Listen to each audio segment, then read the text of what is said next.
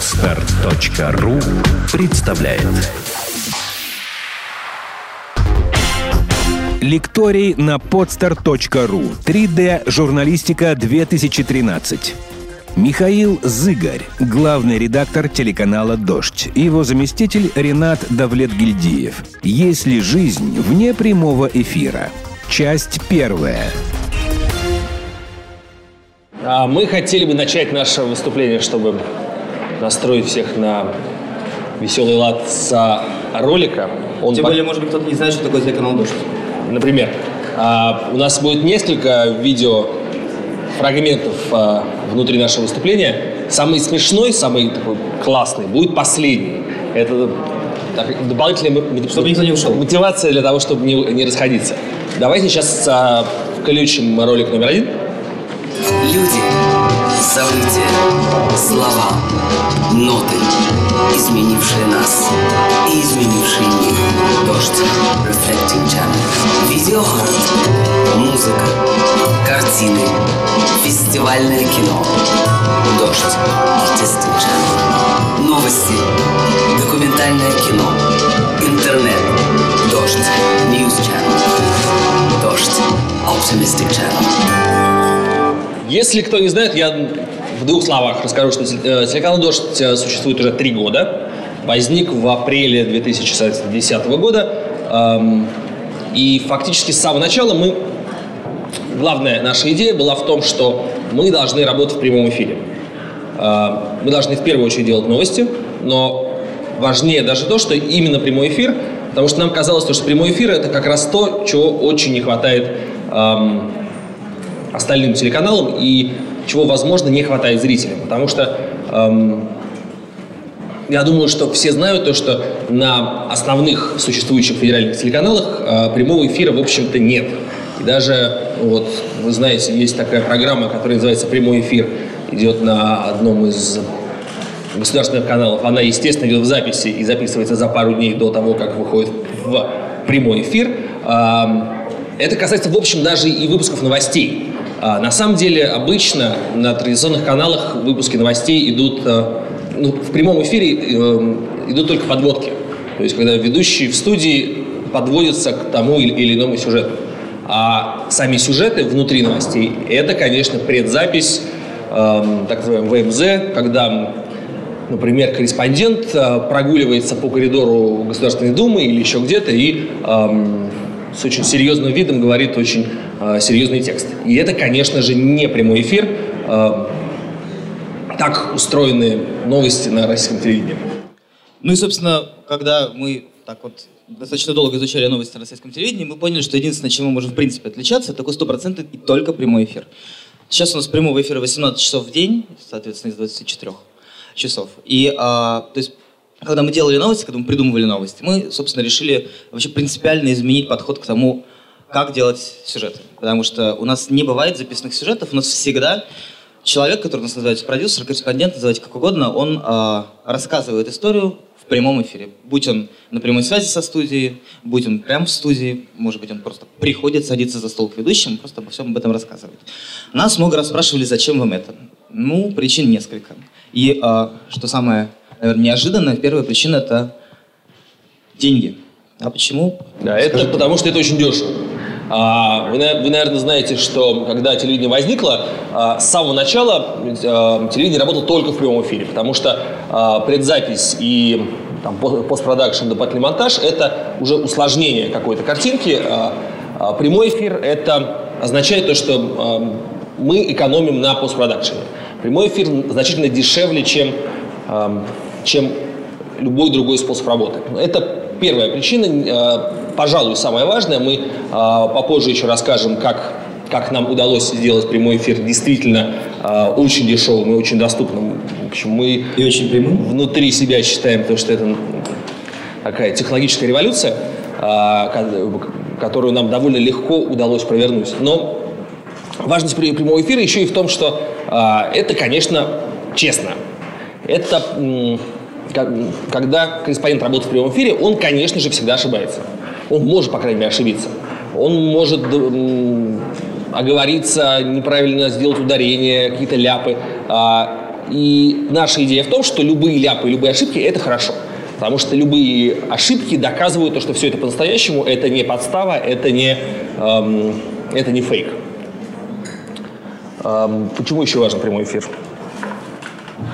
Я думаю, тут самое время перейти на, а, собственно, освещение любого, любого мероприятия, да, потому что э, неинтересно, как нам кажется, может быть, вам кажется по-другому, а, смотреть э, ролик, смонтированный вечером, а, про событие, которое случилось утром. А интересно, например, если происходит какой-то митинг, или если... Избирают Папу Римского. Избирают Папу Римского. Интересно, вот сейчас либо зайти на сайт, либо включить телевизор и смотреть, как вот ровно в эти секунды я сижу, пью дома кофе, а в Риме избирают Папу Римского. Или Удальцов садится в фонтан. Да, но и при этом э, понятно, что телевизионные новости, они э, не имеют прямого отношения, то есть э, функция телевизионных новостей не только в том, чтобы э, не столько в том, чтобы со сообщать информацию. Мы понимаем то, что э, в наше время информацию никто не узнает из телевизора. А информацию, новости все узнают из новостных э, ресурсов. Э, вот самый главный и самый лучший представитель новостных ресурсов сидит у нас в первом ряду и не смотрит на нас ни разу. Но для чего существует телевидение? Для того, чтобы передать атмосферу, для того, чтобы передать запах, звук, ощущение того, что ты на самом деле приход, э, находишься на том месте, где что-то происходит, для того, чтобы ты мог э, как-то почувствовать порами кожи, как и что там на самом деле происходит. В этом плане прямой эфир – это, конечно же, более выигрышная история, чем записные ролики, чем VOD. Понятно, что, что потом, спустя день или два или, или месяц, можно посмотреть, как там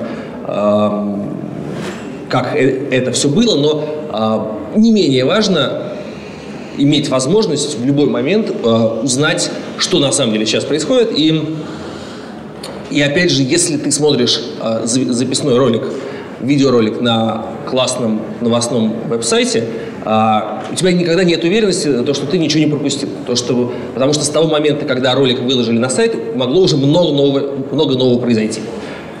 Если у тебя прямоэфирное телевидение, то оно все время следит за тем, что происходит сейчас, и ты никогда не опаздываешь, не отстаешь. Ну и из прямого эфира нет шансов что-то вырезать. То есть если, если бы мы даже очень захотели, например, вырезать часть из выступления, не знаю, националиста Демушкина э, во время любого из митингов, который бы нам показалось, наверное, не совсем корректным и не совсем как-то подходящим к нашим взглядам на жизнь, к нашим принципам. Мы это вырезать в любом случае не сможем никогда. И э, если продолжать тему с прямым эфиром, мы, собственно, думали-думали, как же так сделать, чтобы у нас прямого эфира было много, чтобы включались мы постоянно из самых разных точек. А, потому чтобы что это было дешево? Да, как все, собственно, что мы пытаемся сделать.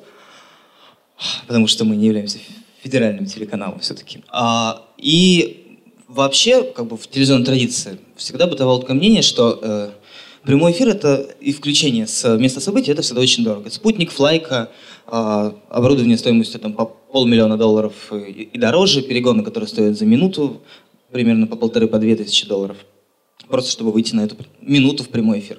Это те деньги, которые не всегда правильно, адекватно, э, в принципе, тратить на производство новостей.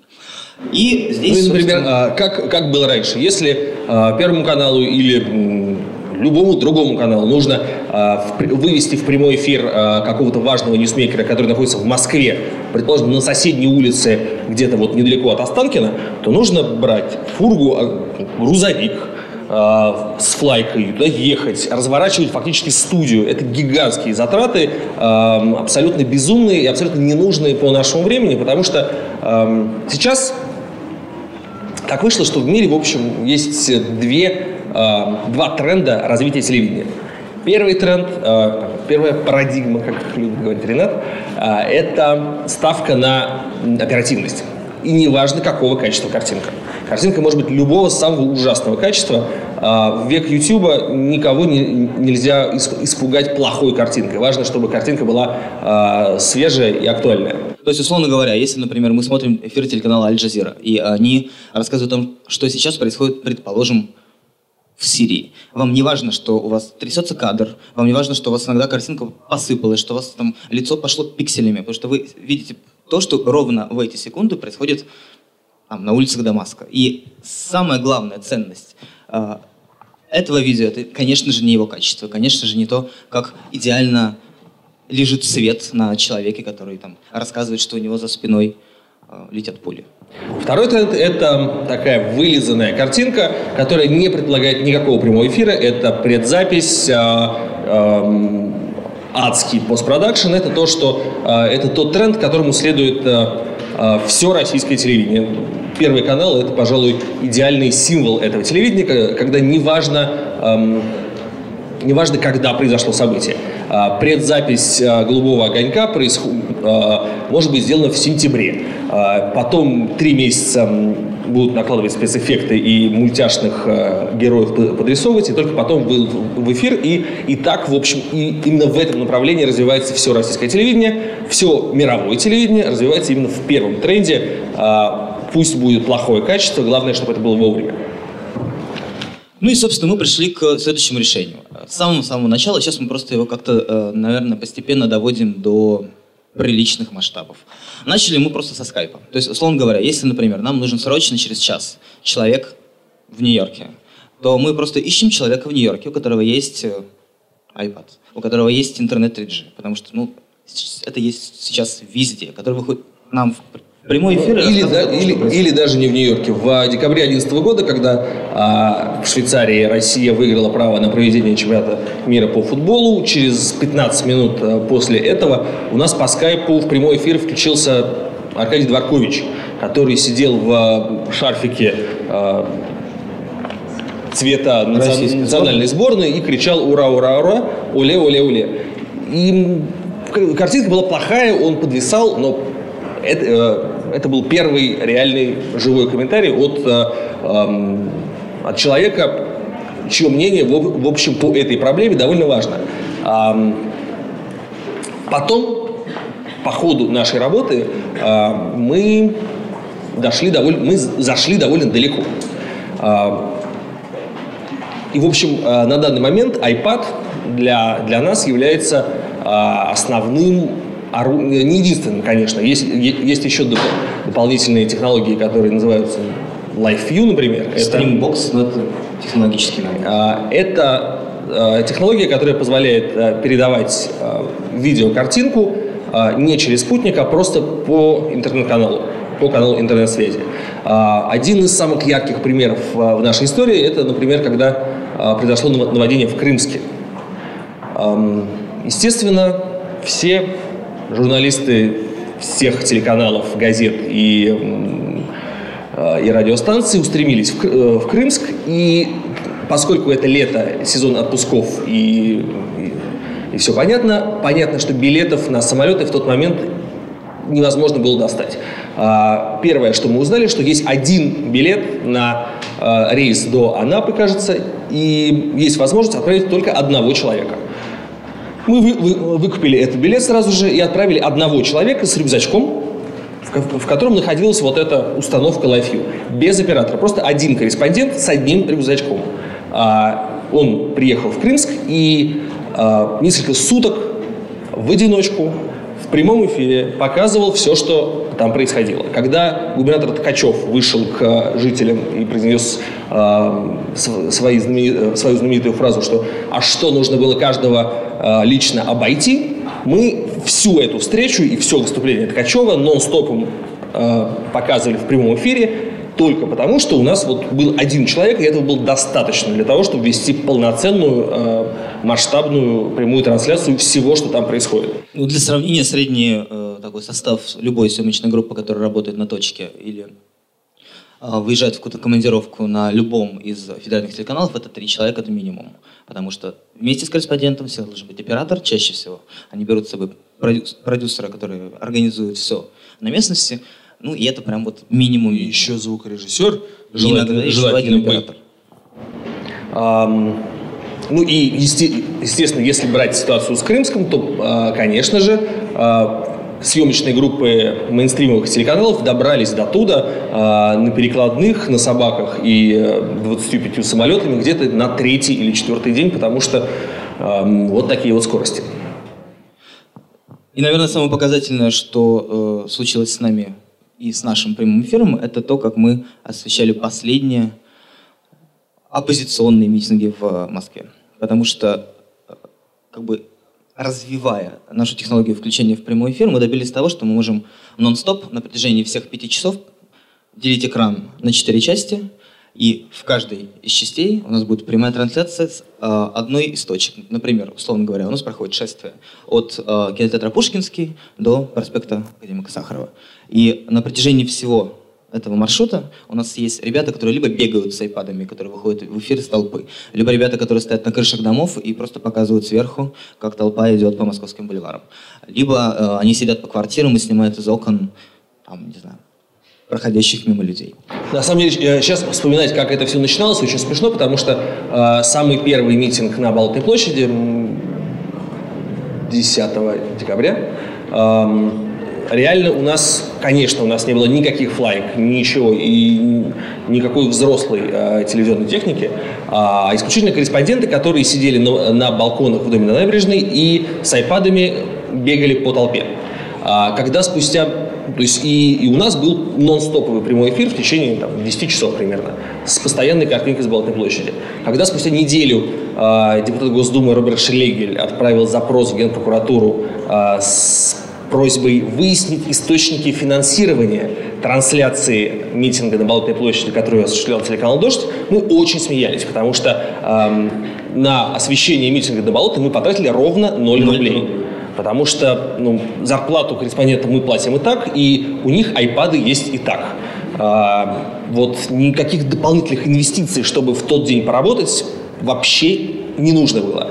Это потом уже мы, э, мы придумали то, что ну, картинка, э, которая передается по интернету э, из iPad, она, конечно, иногда бывает не идеальная. Но при этом, конечно, не идеальная картинка, она не отменяет эм, определенные профессиональные стандарты. То есть мы э, пришли, мы при том, что мы понимаем, что качество связи не очень хорошее, но, но при этом все равно мы э, относимся к тому, что мы делаем, примерно как кино.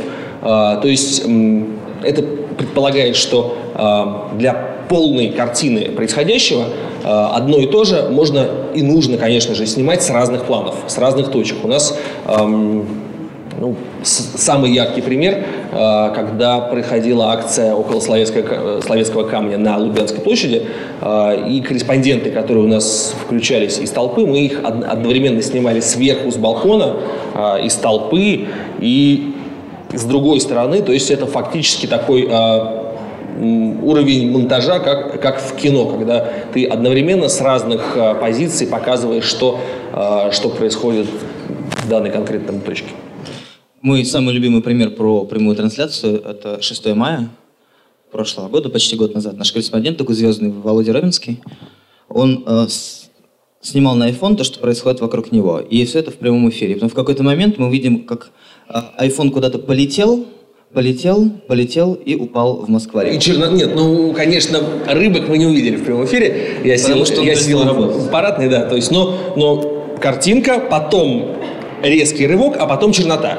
Что произошло? Сотрудник полиции вырвал, вырвал телефон а, у корреспондента в тот, момент, в тот момент, когда он передавал картинку в прямой эфир. И эм, что, как не это, отлично передает атмосферу зрителю того, что происходит на, э, на самом деле на месте событий. Да, происходит и такое. Журналистов э, не только бьют в кадре, но у, них, у них еще вырывают, э, то есть ну, зрителя вырывают из, э, из кресла и выкидывают в реку. А еще один характерный какой-то мой, у нас еще был яркий пример. Э, это э, самый мой любимый пример, э, позволяющий зрителю э, ощутить а, многомерность и многоплановость. Это инаугурация. Ну и это просто а, очень яркое событие. Вы можете помнить трансляцию, она была организована там на уровня режиссуры Никиты Михалкова с летающими камерами по всей Москве. Были натянуты такие тросы, например, условно говоря, от Маковки храма Христа Спасителя там, до э, крыши э, дома на набережной театра эстрады через всю Москву-реку. Летали камеры над всей столицей, и был абсолютно пустой, очищенный от людей город, и ехал кортеж с Путиным в Кремль, собственно, на инаугурацию. Параллельно, прямо там, по перекрытому Новому Арбату, пока ехал кортеж, рядышком на Никитском бульваре, это примерно метров 500.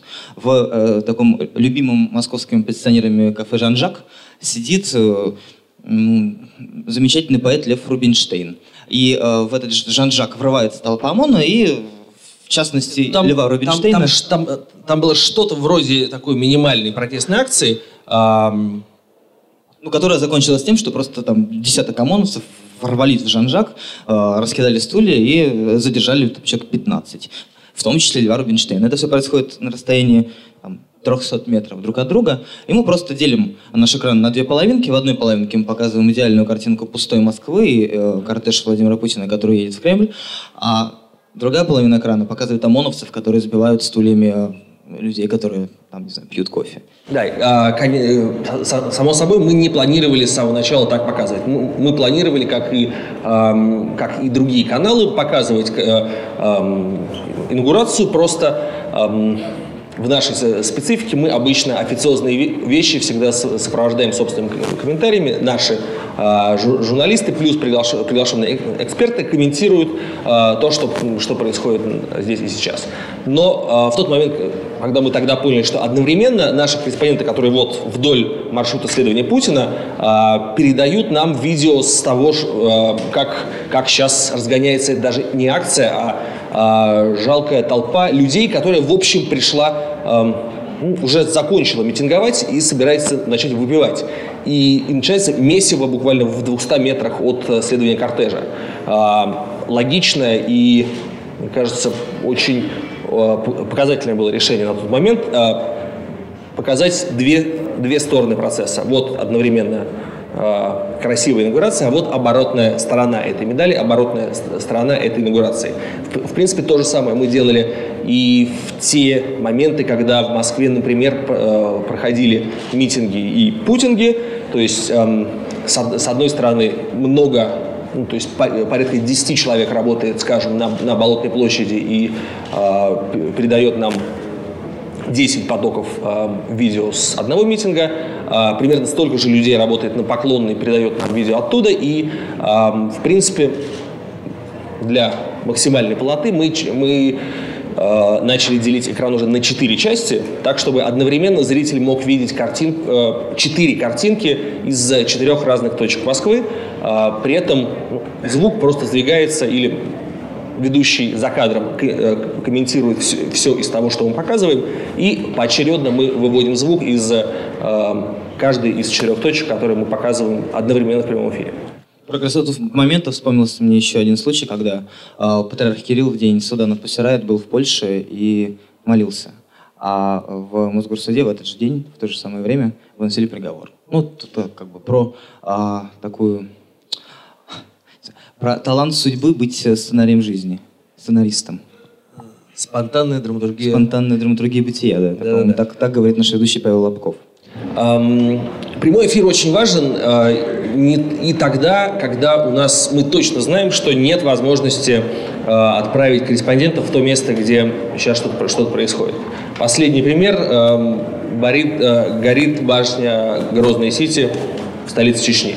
Э, мы такое с нами часто случается, поскольку э, ведущие и шефы новостей всегда мониторят Твиттер, естественно, то есть мы в эфире сообщили о том, что начался пожар в Грозном примерно через две минуты после того, как он начался, а еще примерно через пять минут мы начали показывать э, картинку прямой трансляции, что там происходит. Потому что даже если нет а, у вас корреспондента, который находится везде, в том числе, например, в Грозном, и готов выйти в прямой эфир, во-первых, а, всегда легко отыскать любого человека, который может подбежать и включить мобильный телефон.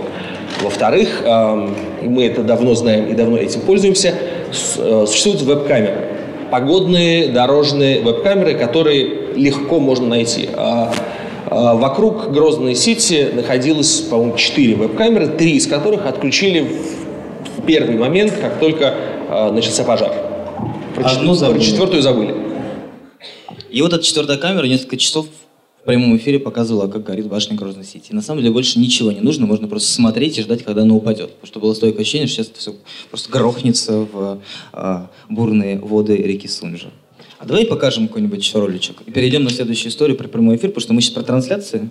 А есть еще важная история. Это нас иногда обвиняют в том, что мы такой те- телевизор не до телевизор. То есть мы там не телевидение, Радио. такое, а радио говорящее. Радио с картинкой. Радио, но с картинкой. Так говорят. Что, да, у нас много там людей в гостях вечно. Там у нас новости построены на том, что у нас какие-то спикеры приходят, и мы там разговариваем о самых главных новостях. И вот у нас есть такой специальный ролик, просто Дмитрий. Это вот, собственно, те люди, которые у нас бывали в эфире.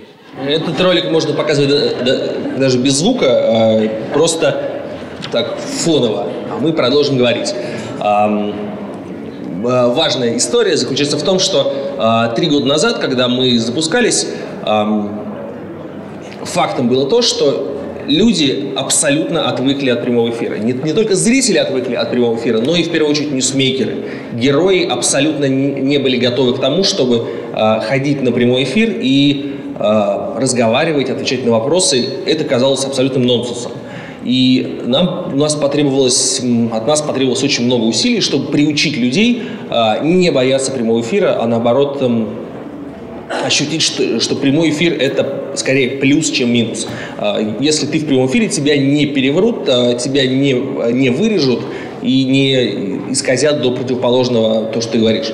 То есть, если, например, раньше, три года назад, когда мы запускались, э, и мы пытались как-то зазвать к себе статусных э, и влиятельных людей, они все говорили, нет, вы лучше к нам приезжайте, снимите интервью, мы вам, конечно, интервью дадим, но к вам прямой эфир не приедем, потому что вы будете нас, не знаю, там, обижать, оскорблять, что-то еще, делать нам больно и неприятно. Сейчас наоборот, э, люди скорее хотят приезжать в прямой эфир, потому что они хотят этого разговора, и они больше не боятся этого разговора в прямом эфире, потому что им приятно. И для меня часто даже бывает такой загадкой, почему к нам а, так легко иногда приезжают э, люди, а, которые понимают, что они идут на очень тяжелый разговор. Условно говоря, может быть, там кто-то видел, кто-то не видел. У нас было так, ну, много было просмотров, интервью главы фракции «Единая Россия» Владимира Васильева с Тони Самсоновой вскоре после принятия закона Димы Яковлева Думой. Это был разговор, который, ну, я не знаю, я боялась, что Васильев просто сейчас снимет петличку и уйдет. И больше, конечно же, Я, че- никогда. я, честно Ни говоря, боялся, что ему бу- будет плохо, потому что ко мне, а, я был на совещании, ко мне прибежала продюсер программы а, со словами, мне кажется, что сейчас будет что-то нехорошее, потому что, посмотри, он, он ослабляет себе галстук, ему плохо, мне кажется, он сейчас поет в обморок. Нет, мне тоже плохо, я, Ну, ты я, с- я сор- я сорвал микрофон себе даже. Ну вот, и э, я потом, когда подходил к э, Васильеву, с- я был уверен, что он скажет, я больше к вам никогда, Ренат, в жизни не приду. Я сказал, нет, зовите меня, очень у вас понравилось, потому что мне нравится ходить на прямой эфир, это лучше, чем просто давать интервью где-нибудь у себя, сидя в кабинете. И после этого он, конечно, был еще несколько раз. А, За последнее время а, очень часто приходится отвечать на один э, и тот же вопрос. Даже не вопрос, а реагировать на, на реплику, которую я слышу ну, едва ли не раз в неделю. Вот вы оппозиционный канал. Меня ужасно раздражает словосочетание оппозиционный канал. Я всегда говорю, что мы не оппозиционный канал, мы нормальный канал. А, Это нормально звать людей с, и с одной позиции, и с другой позиции. Однажды мы проводили внутренний эксперимент и считали, сколько депутатов Государственной Думы от фракции «Единая Россия» а, были у нас в эфире, там, например, за последние полгода. Я уверен, что на всех федеральных каналах, вот совокупно, их было за этот период времени, конечно же, меньше. Если э, взять общую структуру наших гостей, которые приходят э, на телеканал «Дождь», конечно же, э, представители власти и, и партии власти – это, в общем, большинство. Ну, это где-то 60 на 40, да, то есть... Ну, и причем это понятные цифры, потому что, ну, у нас такая страна, мы не можем не а, как-то призывать, что ли, власть к диалогу, но если у нас эти люди принимают решения, мы вынуждены по этим решениям жить, то мы, собственно, с них спрашиваем. В какой-то момент это и нам стало понятно, и им стало понятно, ну, сл- слава богу, что эм, у них нет другой возможности э, донести свою позицию до какой-то части аудитории, которая э, перестала смотреть эм, федеральные каналы. А, например, я был поражен э, тем, что митрополит Иларион, второе лицо в РПЦ, пришел к нам в программу э, Hard Day's Night через неделю после, э, после банк молебна в э, храме Христа Спасителя. То есть в тот момент, когда, казалось бы, вообще там, разгорается война, и сейчас совершенно э, не до э, жестких интервью с э, вторым человеком в Русской Православной Церкви. Он сам пришел и э, очень долго уже, и, то есть и было очень такое жесткое, но при этом такое глубокое и, и жесткое, в общем, с, с его стороны интервью. И было прекрасно понятно, что ему это тоже нужно, потому что э, ну, он представитель, скорее, либеральной, э, либерального крыла внутри РПЦ, а не консервативного, которое возобладало в ходе этих событий. И ему было очень важно донести какую-то позицию до, до той аудитории, до которой он никогда не достучится, благодаря тем ресурсам, которые есть э, у федерального телевидения и у э, органов власти если продолжать тему про то, что нас многие обзывают телеканалом говорящих голов, а, почему, спрашивают, у вас так много гостей? Почему у вас главный э, принцип построения ваших всех программ – это интервью? Потому что на самом деле на российском телевидении интервью нет. И э, тот формат интервью, который сейчас культивируется вообще присутствует на телевидении, может быть, за исключением программы «Познер», это э, не интервью на тему, это, так, так скажем, интервью с интересным человеком. Пришла э, Алла Пугачева в гости, и вот и будут ее спрашивать про э, ее семейную жизнь, про ее планы на будущее и про творческую реализацию. У нас не может быть интервью с Аллой Пугачевой по поводу ее планов на жизнь. А, и понятно, что, например, эм, один и тот же гость, то есть, ну, э, интервью, например, эм, не хочется никого обижать, как говорят в этой программе, Бориса Бермана или даже Жандарева, одно и то же интервью можно показывать в любое время, там, спустя полгода. И, в общем, никакой разницы не будет заметно, потому что, ну, да, разговор о жизни, о творческих планах и о, э, о, о бурной или, наоборот, о спокойной юности. То же самое, как и э, программа «Пока все дома», я думаю, она так и выходит, да, то есть они записали 100 программ, так их и крутят. В 88 году причем. Да. Алла Пугачева была тогда другой. Другой, да. Ну, так постпродакшн же хороший на Первом канале. Можно людей старить, абсолютно не перезаписывая интервью. А, и еще хочется, э, помимо интервью, которых э, у нас много, и которые, которые, кстати, являются не только вот и тут мы тоже в тренде, потому что, в общем, стиль говорящие головы в телевизоре, это, в общем, тоже мировой тренд. И то, что называется на российском телевидении окартинивание, это давно не догма э, для, например, таких продвинутых американских каналов, как там Fox News или MSNBC. Э, просто человек, который в кадре э, высказывает свою позицию, э, рассказывает какие-то новые подробности по поводу того, что всех волнует, а, может быть намного важнее и э, интереснее, чем записной стендап с красивым журналистом, который проходит по коридоре Государственной Думы, и потом это все перекрывается общими планами Государственной Думы или, например, общий план машины, которые едут по улицам города, или, например, дети в детдоме, которые выглядывают в окно обычно сюжеты, записные сюжеты в новостях, они именно по таким законам мастерятся.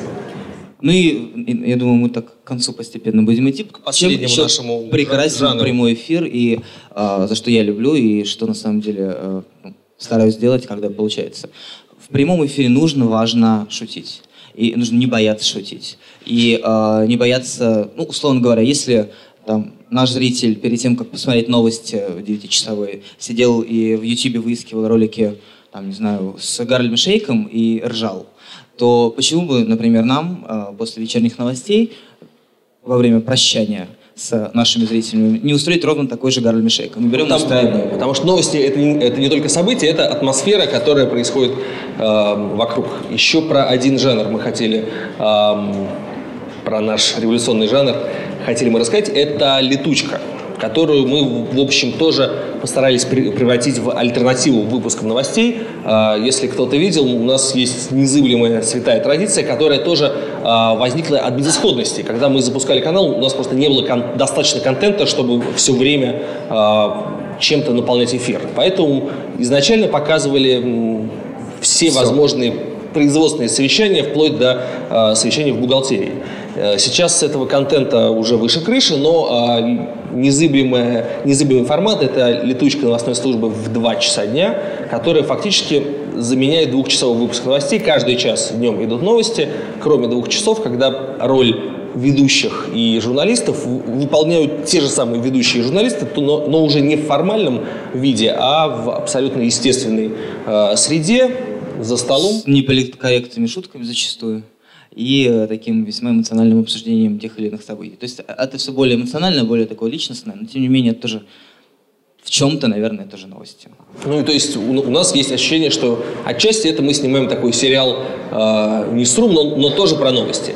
И я огромное огромное восхищение просто испытал в прошлом году, когда э, так случилось, оказался я в Лондоне, и как раз ровно в тот момент наш партнер телерадиокомпания BBC праздновала 60 лет своей работы. И эм, они мне рассказывают с, с таким восхищением, что вы знаете, мы придумали, как мы отпразднуем 60-летие нашей новостной службы. У нас будет праздничный, такой очень торжественный эфир – и в честь 60-летия мы покажем в прямом эфире летучку информационной службы. Я очень смеялся и говорил, да, да, они у нас все-таки сперли это. Вот, ну а, а под конец, на самом деле, это длинный ролик, ролик номер три, который, собственно, он длинноват, вот, но ну, я думаю, покажем, что мы его прервем в какой-то момент, как только вы устанете. Это вот э, про, так скажем, то, чем иногда оборачивается прямой эфир, но что на самом деле очень хорошо.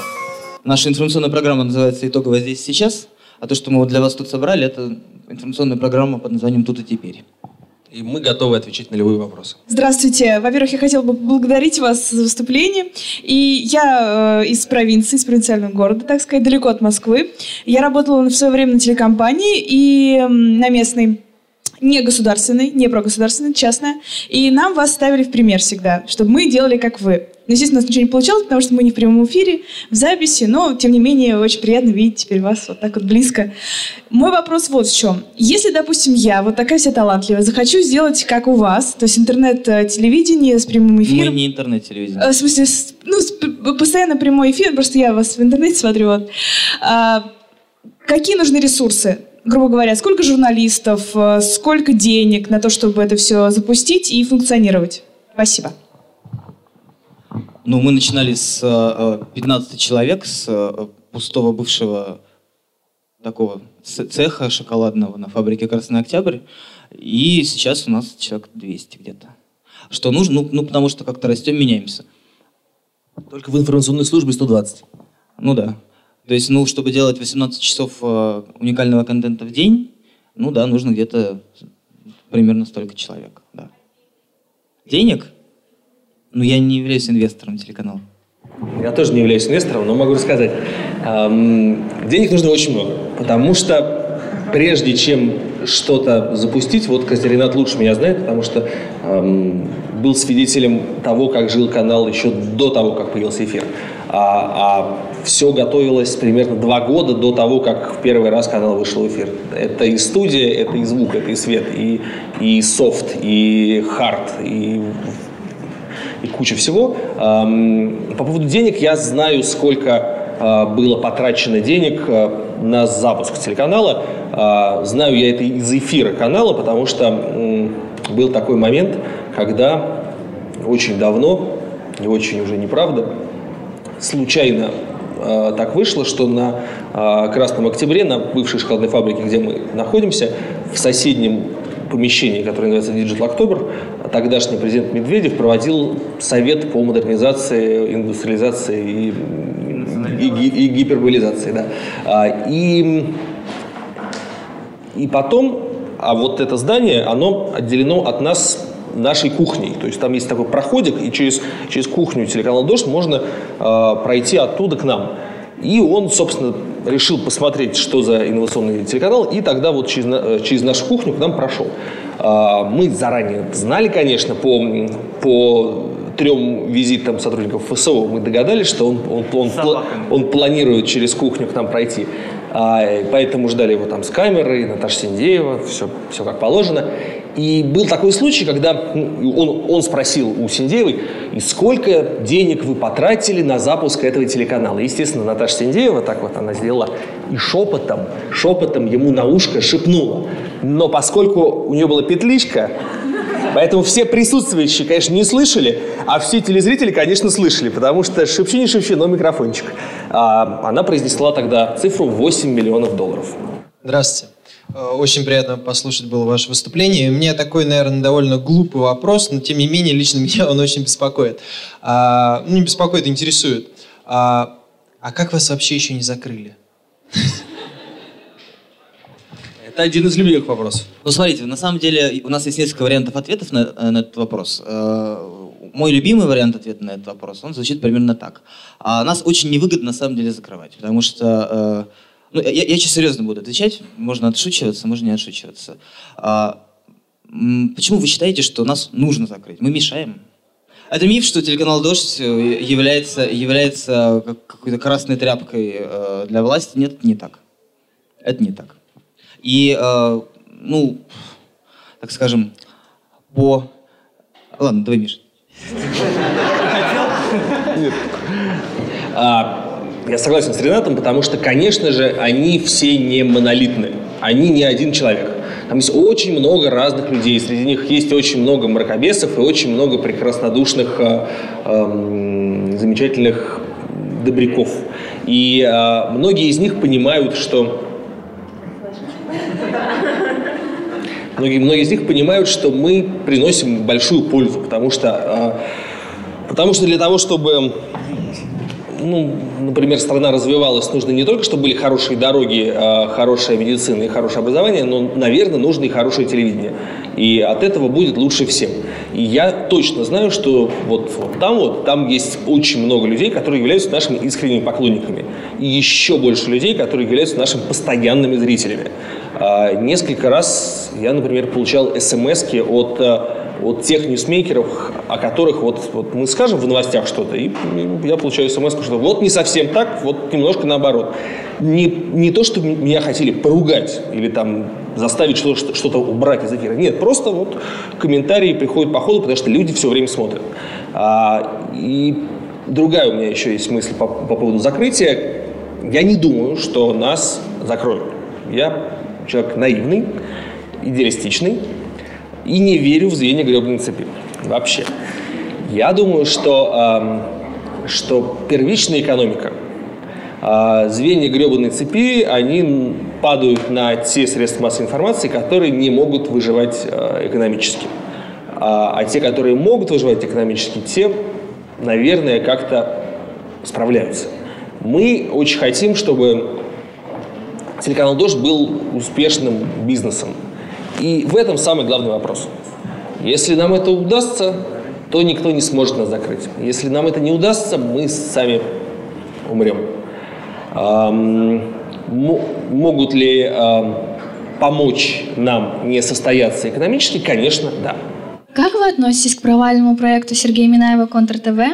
И э, второй вопрос. Хотели бы вы перейти, э, ну, быть федеральным каналом? И не боитесь ли вы, если вы перейдете в статус федерального канала, то что вам будут навязывать свои правила и законы? К э, телеканалу «Контр ТВ» Сергея Минаева мы не относимся никак, потому что мы с ним не сотрудничали не сотрудничаем. И мы с самого начала желали удачи тем людям, которые запускали этот проект. А, и многие из э, людей, которые там работали, являются для меня друзьями в жизни. И для Михаила тоже. И... Да, да, да. Есть один человек. Вот. И в том числе несколько сотрудников телеканала «Дождь» перешли а, на работу на Контр ТВ в свое время, потому что они, ну, они перекупали людей, потому что они предлагали весьма таких приличные деньги. Вот. А федеральным телеканалом мы, э, даже если очень захотим, не сможем стать, потому что, ну, это юридическая процедура в первую очередь, нежели как это финансовая. У нас в стране есть определенное число федеральных телеканалов. И э, там, расширять число федеральных телеканалов у нас власти не планируют. Ну вот общественное телевидение появится. Я вот. хочу с тобой поспорить. Ну, хорошо. У нас сейчас будет развиваться телевидение в другом немножечко направлении. Э, если это все произойдет. Э, как бы стопроцентной веры в то, что этот проект будет реализован нет, но тем не менее у нас там сформирован первый мультиплекс, второй мультиплекс, будет формироваться третий мультиплекс. И там лет через пять, в принципе, телевизионный рынок будет выглядеть абсолютно, ну, вообще иначе. И такое понятие, как федеральный телеканал, оно на самом деле ну, просто станет историей. Э, с канала, которые вошли в первый мультиплекс и во второй мультиплекс, известно, можно посмотреть в интернете. Прости, я добавлю, мы участвовали в, кон- в конкурсе на вхождение во второй мультиплекс и не вошли в десятку, проигр... то есть фактически мы боролись за десятое место и проиграли телеканалу Муз-ТВ. Меня зовут Наталья, я учусь на режиссера телевизионных программ. У нас есть такой предмет «Репортер в кадре». И сегодня нам дали э, такое задание на этот семестр. Э, 7 минут непрерывно общаться со зрителем в кадре э, без каких-то повторных дублей, просто 7 минут быть прямом эфире онлайн. Какие советы вы можете мне дать, чтобы получить пятерку по этому предмету?